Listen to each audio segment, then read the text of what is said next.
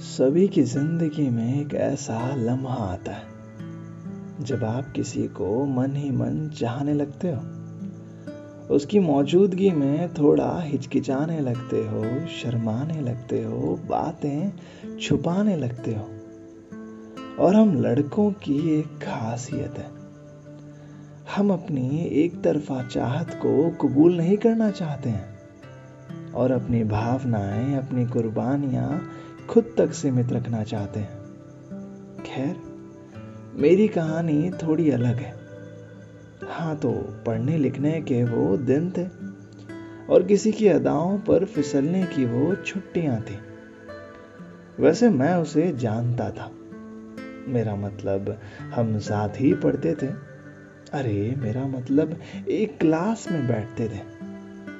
बातें कम होती थी, लेकिन वो मुझे पहचानती थी। क्योंकि हमारे घर एक ही टाउन में थे। धीरे धीरे बातें आगे बढ़ी। वही हर कहानी की तरह नंबर्स एक्सचेंज हुए। एक दूसरे के पास्ट और हॉबीज की पूछताछ फिर मिलने लगे। हमेशा उसके ही किसी काम से। मस्ती, मज़ाक इधर उधर घूमना, ये सभी तो होता है ना। किसी भी लव स्टोरी की शुरुआत में यही तो होता है ना है ना? चलो तुम मेरी कहानी सुनो। मुझे वो सुबह याद है। उस दिन कुछ खास था। मैंने पहली बार बंक किया था। मैं पहली बार घर पे झूठ मुस्कुरा कर बोल रहा था। मैं पहली बार दिमाग की नहीं सुन रहा था। अब आप कहोगे कि इसमें खास क्या है? तो सुनिए, मैं ये सब कुछ किसी के लिए कर रहा था, और वो लड़की शायद कुछ खास बन रही थी। उस सुबह उसको मिलना वो खास था। उसका मेरे लिए इंतज़ार करना वो खास था। मैं पहली बार किसी के साथ घूमने जा रहा था। हाँ सुनने में अजीब लगता है, लेकिन जी हाँ लड़की दोस्त के साथ। अब इसे इंग्लिश में कहूँगा तो सुनने में अजीब लगेगा। खैर छोड़ो, आगे सुनो।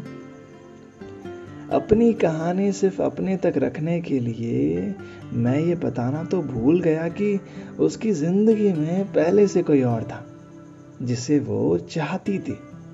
जी हाँ उसे चाहने वाला था पहले से ही। वैसे मैं भी अच्छा दोस्त बन चुका था।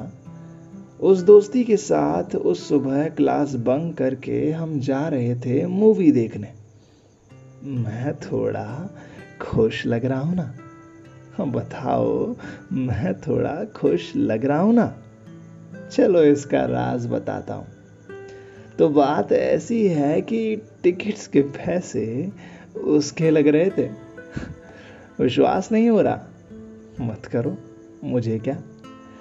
उस उम्र में मुझे समझ नहीं थी कि जिसे आप चाहते हो, उस इंसान से बातें कैसे करते हैं? दिल की नज़दीकियाँ कैसे बढ़ती है? और अगर गलती हो जाए तो सब कुछ ठीक कैसे करते हैं? हमने लौटते वक्त खूब बातें की। मैं हमेशा की तरह उसे हंसाने की कोशिश कर रहा था। और वो हमेशा की तरह मेरी फिजूल बातों पर मुस्कुरा रही थी। सब कुछ तो ठीक लग रहा है। जैसे कोई कहानी शुरू होती है, ठीक सब कुछ वैसा ही तो हो रहा है। फिर आज मैं ये कहानी क्यों सुना रहा हूँ?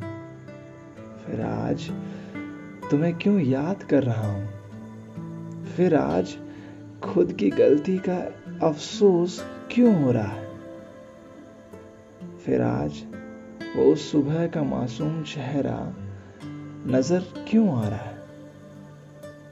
सोच के देखा था मैंने, खुद को परखा था मैंने, लेकिन शायद थोड़ी देर हो गई।